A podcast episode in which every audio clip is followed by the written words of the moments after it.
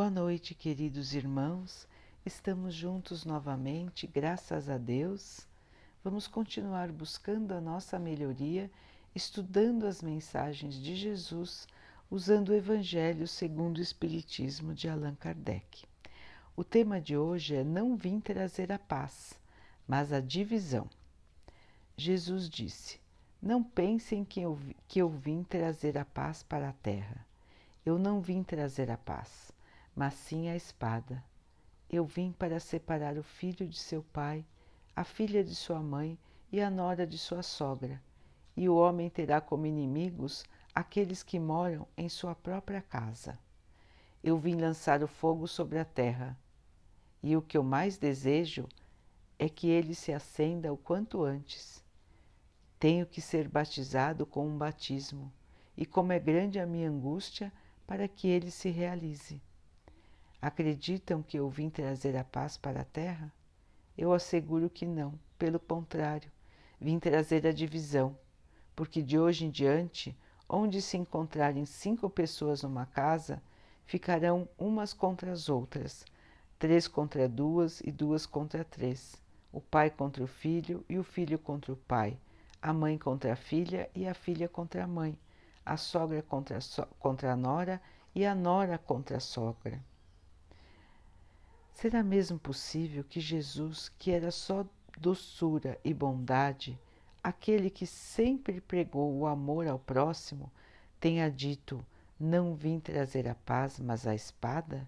Vim separar o filho do pai, o esposo da esposa, vim, vim lançar o fogo à terra e tenho pressa que ele se acenda? Essas palavras não estão em total contradição com os seus ensinamentos?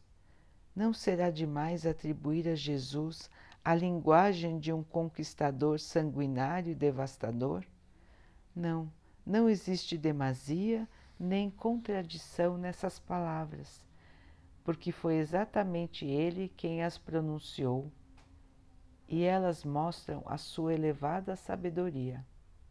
Apenas a forma, um tanto quanto equivocada, causa estranheza por não trazer exatamente o seu pensamento, o que provocou alguns enganos quanto ao seu verdadeiro sentido. Se as palavras de Jesus fossem levadas ao pé da letra, iam transformar a sua missão, que era totalmente pacífica, em uma missão de perturbação e discórdias. É uma consequência absurda que o próprio bom senso rejeita, uma vez que Jesus não poderia se contradizer. Toda ideia nova sempre encontra oposição para ser aceita, e não houve nenhuma que se estabelecesse sem lutas. A resistência para uma nova ideia é sempre proporcional aos interesses que ela vai ameaçar. Se for falsa e não trouxer maiores consequências, ninguém vai se preocupar com ela e a deixam passar, porque sabem que ela não terá vida longa. Porém, se ela for verdadeira, tiver uma base sólida e tiver futuro, um secreto pressentimento avisa para os seus opositores que ela é um perigo para eles e para a ordem das coisas que eles têm interesse em manter. Esse é o motivo pelo qual eles se lançam contra ela e contra os seus seguidores. A importância de uma ideia nova se mede pela agitação emocional que o seu aparecimento provoca, pela violência com que a ela se opõe e pela persistência da raiva que causa em seus adversários. Jesus era responsável por uma doutrina que destruía pela base os abusos cometidos pelos sacerdotes de seu tempo. Por isso, eles o mataram, porque acreditavam que matando o homem matariam a ideia. Mas a ideia sobreviveu, porque era verdadeira. Cresceu, porque estava nos planos de Deus tendo nascido em uma pequena vila da Judéia, foi plantar a sua bandeira em Roma, que era a capital do mundo pagão, enfrentando seus inimigos mais sanguinários, justamente aqueles que tinham o maior interesse em combatê-la. A doutrina de Jesus derrubava as crenças que já vinham de séculos, às quais muitos se apegavam, mais por interesse do que por certeza. Os apóstolos e seguidores de Jesus tiveram em Roma lutas terríveis e as vítimas foram incalculáveis. Mas a ideia cresceu sempre e saiu vitoriosa, porque era verdadeira e superava em muito as ideias que vieram antes. O cristianismo apareceu quando o culto para vários deuses já estava em decadência e sendo questionado pela razão. Era praticado por mera formalidade, porque a crença nele já havia desaparecido e apenas o interesse pessoal o mantinha. O homem interesseiro é persistente e nunca cede às evidências. Quanto mais claros forem os argumentos, mostrando para ele o erro, mais ele se irrita. Sabe muito bem que está errado, mas isso não o preocupa, porque a verdadeira fé não está em sua alma. O que mais o amedronta é o conhecimento porque ele sabe que o conhecimento abre os olhos daqueles que não enxergam. O homem interesseiro tira proveito do erro, por isso se agarra ao erro e o defende. Sócrates formulou uma doutrina até certo ponto parecida com a de Jesus. Ela não prevaleceu em meio a um, a um dos povos mais inteligentes da Terra, porque o amadurecimento para a sua implantação ainda não tinha chegado. Ele semeou em uma terra ainda não preparada, porque o culto a vários deuses não estava ainda suficientemente desgastado. Cristo recebeu sua missão no tempo certo nem todos os homens de sua época estavam à altura de suas ideias, mas existia um clima mais favorável para aceitá-las, porque já se sentia na alma o vazio que as crenças vulgares deixavam. Sócrates e Platão tinham aberto o caminho e preparado os espíritos. Infelizmente, os adeptos da nova doutrina não se entenderam quanto à interpretação das palavras do Mestre Jesus, porque ele mostrava o seu pensamento de forma simbólica e usava muitas comparações para realçar o que ensinava. Por este motivo, surgiram desde o início muitas seitas que tinham a pretensão de serem todas elas detentoras exclusivas da verdade. Essas seitas, por séculos, não conseguiram entrar em um acordo, esquecendo o ensinamento mais importante ensinado por Jesus e que ele colocou como condição expressa para a salvação, que é a caridade, a fraternidade e o amor ao próximo. Essas seitas, além de se amaldiçoarem umas às outras, ainda se jogaram umas contra as outras, com as mais fortes esmagando as mais fracas. Afogaram-se em sangue, em torturas e na chama das fogueiras. Os cristãos, vencedores dos cultos a vários deuses, de perseguidos passaram a ser perseguidores. Foi a ferro e fogo que plantaram o cristianismo nos dois mundos. As guerras religiosas foram as mais cruéis, e mais do que em qualquer outra guerra, nelas foram cometidas as maiores atrocidades e barbáries. Elas fizeram mais vítimas do que as guerras políticas.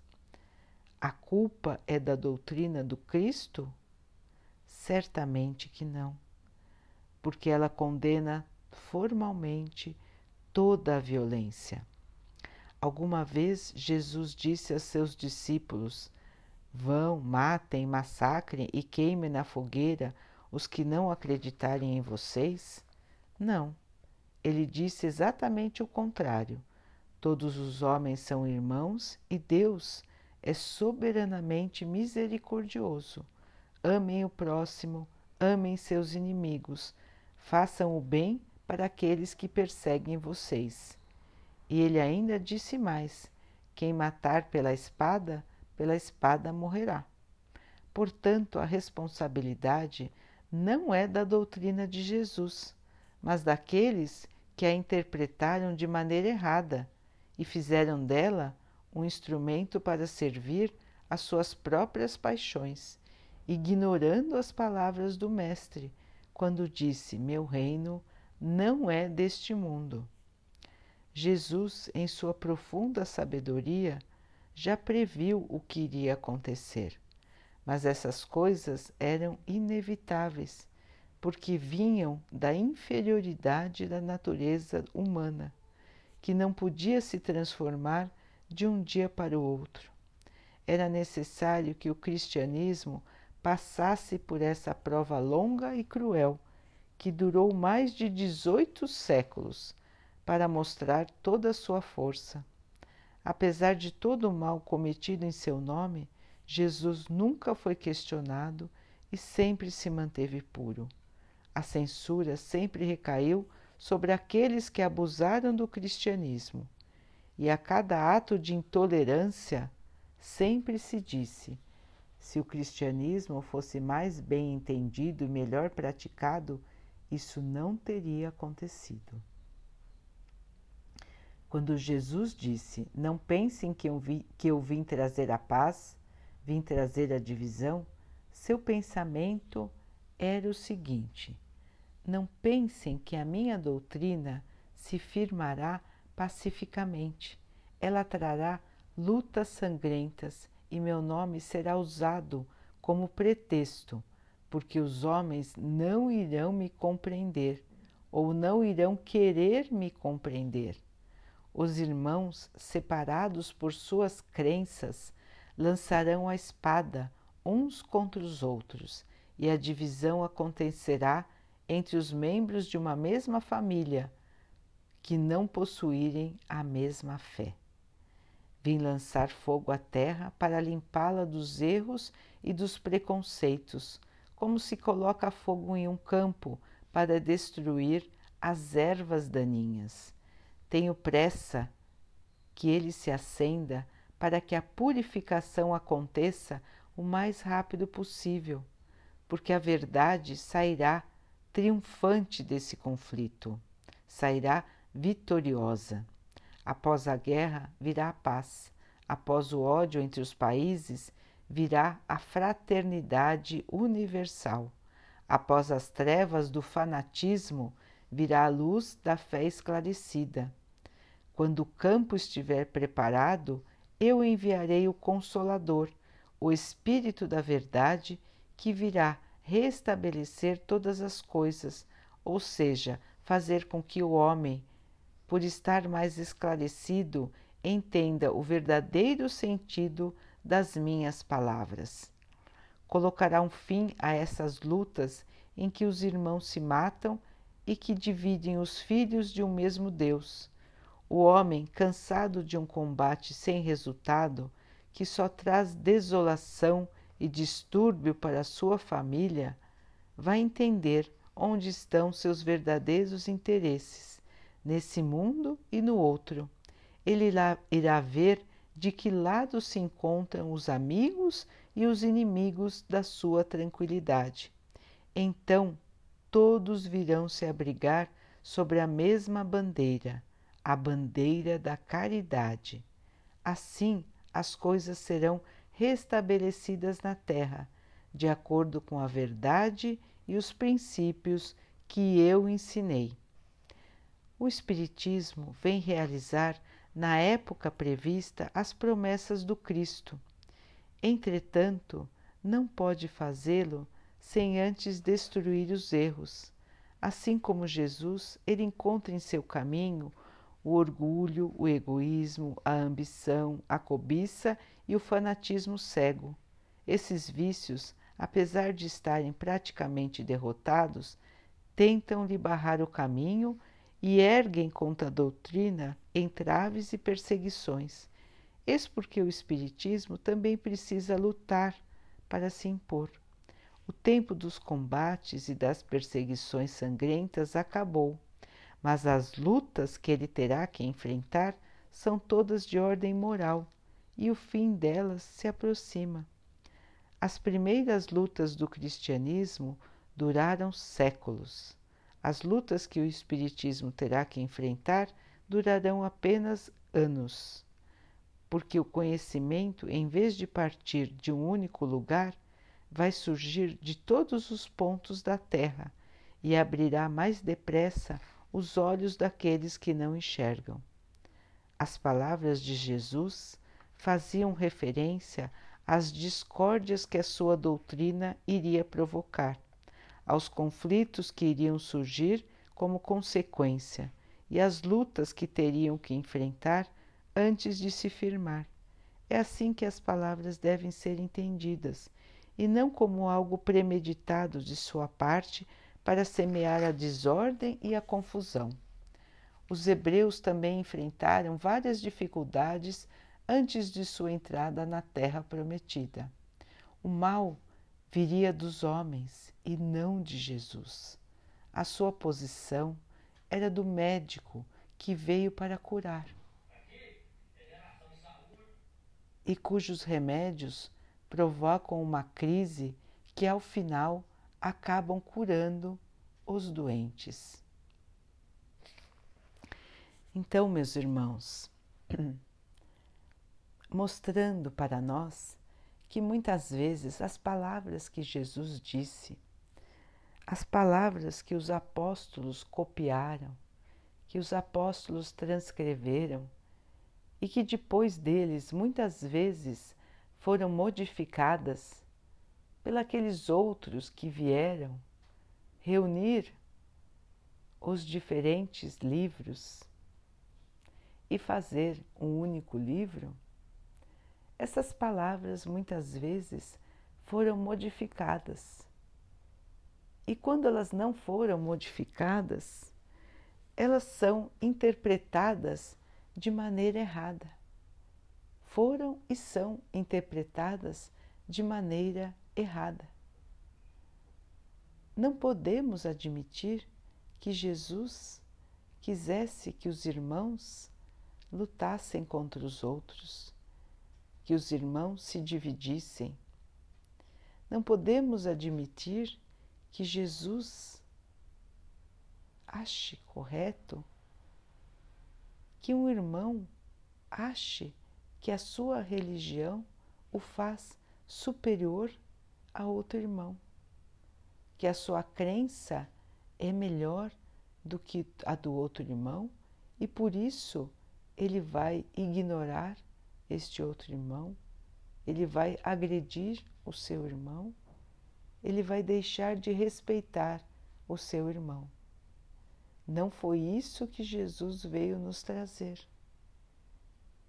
Ele veio nos trazer a mensagem da paz, do respeito, do amor, da caridade, da fraternidade. Não cabia em seus ensinamentos e não cabe nenhum tipo de desrespeito, de desamor. Os homens ainda têm muita dificuldade em compreender e muitas vezes são manipulados por irmãos que têm interesses materiais, interesses de poder, que querem modificar as palavras e os ensinamentos de Jesus para criarem empresas para criarem cultos que trazem bens materiais, para criarem impérios da fé. Sendo, meus irmãos, que a fé não precisa de nenhum templo, a fé não precisa de dinheiro, a fé não precisa de bens. A palavra pode ser pregada em qualquer lugar, para qualquer povo. Não há necessidade de pagar para ser salvo. A salvação não tem preço. A salvação vem da nossa evolução, da nossa busca pela nossa melhoria por, por tentarmos ser um espelho daquilo que Cristo foi. Não existem trocas, não existem promessas para Deus. Trocar com Deus, fazer barganhas em troca de dádivas, Deus não é o mercador. Deus é o nosso Pai. Deus apenas quer a nossa felicidade, que virá da nossa evolução, enquanto nós mesmos não conseguirmos nos entender com os nossos irmãos, enquanto não conseguimos conseguirmos enxergar o nosso irmão como alguém que merece ter tudo o que nós temos, nós não teremos a paz. Nós não conseguiremos ter a felicidade. Porque nós mesmos nos dividimos. Porque nós mesmos não conseguimos seguir o ensinamento de Jesus. Então, irmãos, não se iludam com falsas promessas, com caminhos fáceis, com trocas, com mercantilismo da fé. A fé não se vende a salvação não é uma mercadoria. Todos nós estamos aqui para passar pelas provas, pelas dificuldades, pelos obstáculos que precisamos passar pela nossa própria melhoria. Nós todos já tivemos muitos erros. Nós vivemos muitas vidas, nós praticamos o mal, nós deixamos de seguir o bom caminho, nós deixamos de seguir os ensinamentos de Jesus. Então, estamos tendo outras oportunidades para poder aprender e resgatar os erros do passado não existe outra maneira de evoluir que não seja essa. Não existe um caminho mais fácil. Não existem atalhos. O que existe é o dia a dia, é a persistência, é a força, é manter a fé, é manter a esperança, é ter a certeza de que o dia de amanhã será melhor, porque ele será, irmãos, porque todos nós estamos caminhando, buscando nos melhorar, buscando tirar de nós o egoísmo, a impaciência, o orgulho, a maldade. Estamos buscando tirar do nosso espírito os vícios as más atitudes. Esta caminhada é de cada um. Cada um consigo mesmo e com Deus. Cada um de nós tem o seu caminho, que foi criado pelas suas próprias atitudes. Deus nos criou a todos iguais, simples e ignorantes. Pouco a pouco, nós fomos crescendo, todos nós tivemos as mesmas oportunidades. Nós nascemos muitas e muitas vezes, irmãos, em diferentes posições, em diferentes pro, profissões. Nascemos homem, mulher, em diferentes países, até em diferentes planetas. Nós tivemos muitas oportunidades de aprender, de ver como é estar em diferentes vidas em diferentes posições, em diferentes classes sociais. Nós todos já tivemos muitas experiências, não só essa que estamos vivendo agora. E Deus nos dá essas experiências justamente para que possamos aprender.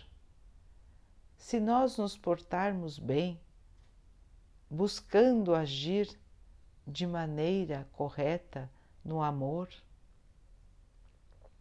nós iremos sofrer menos, porque não iremos trazer para o nosso próprio espírito a maldade, as más ações. Só que muitas vezes, irmãos, nós escolhemos o caminho errado. Nós, mesmo sabendo, mesmo tendo recebido todas as mensagens que até hoje nós recebemos porque já tivemos várias vidas, nós ainda não entendemos, ou nós entendemos, mas não praticamos. Nós ainda tratamos os nossos irmãos não como irmãos. Nós ainda temos preconceitos, nós nos julgamos superiores aos outros, nós achamos que a nossa crença vale mais, nós achamos que o nosso pensamento é o único que tem razão. Nós desprezamos as pessoas. Nós deixamos de nos importar com o sofrimento dos outros. Nós esquecemos da caridade, o maior ensinamento de Jesus. Nós esquecemos como se pratica a caridade, irmãos. Um olhar de amor, um sorriso, uma prece pelaquele que está sofrendo, o amparo material quando for possível, mas principalmente o amparo moral, o amparo do amor, o estar junto o dizer pode contar comigo nas suas dificuldades, pode contar comigo quando você estiver sofrendo, porque eu estarei aqui, porque eu estarei do seu lado. Essa é a verdadeira caridade, irmãos. Ter paciência, perdoar, pedir perdão se melhorar. Este é o caminho que Jesus veio nos ensinar, que o Espiritismo veio esclarecer e reforçar, e que até hoje muitos de nós temos tanta dificuldade em trilhar. Então, irmãos, já é tempo já é tempo da nova era.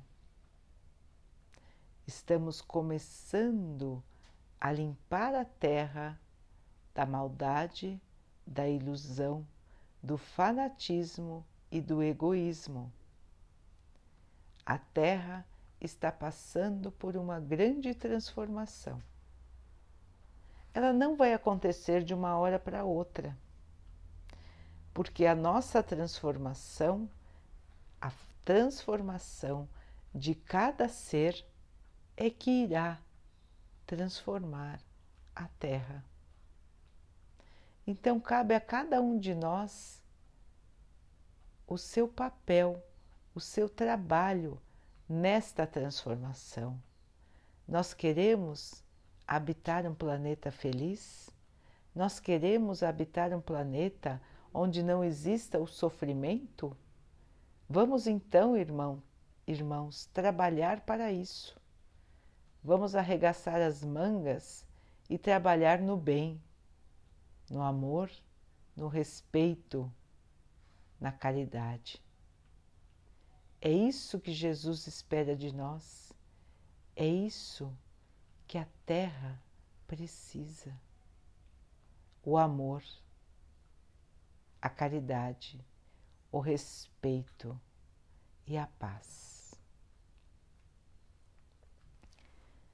Daqui a pouquinho, então, queridos irmãos, vamos nos unir em oração, agradecendo a Deus por tudo que somos, por tudo que temos, agradecendo pela oportunidade de estarmos aqui para ajudar na construção de um novo mundo.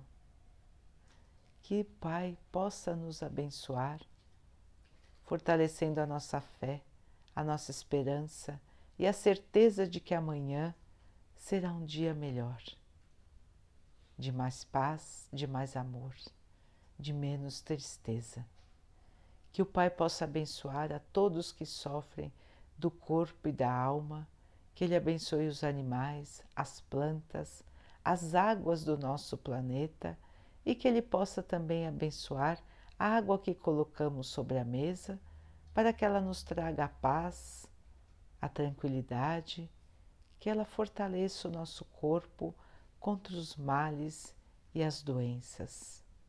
Tenhamos mais uma noite de paz Vamos conversar com o nosso anjo guardião, agradecendo a ele por toda a sua proteção, pedindo a Deus que o ilumine e que ele possa nos lembrar dos nossos compromissos nesta vida. Fiquem, estejam e permaneçam com Jesus. Até amanhã.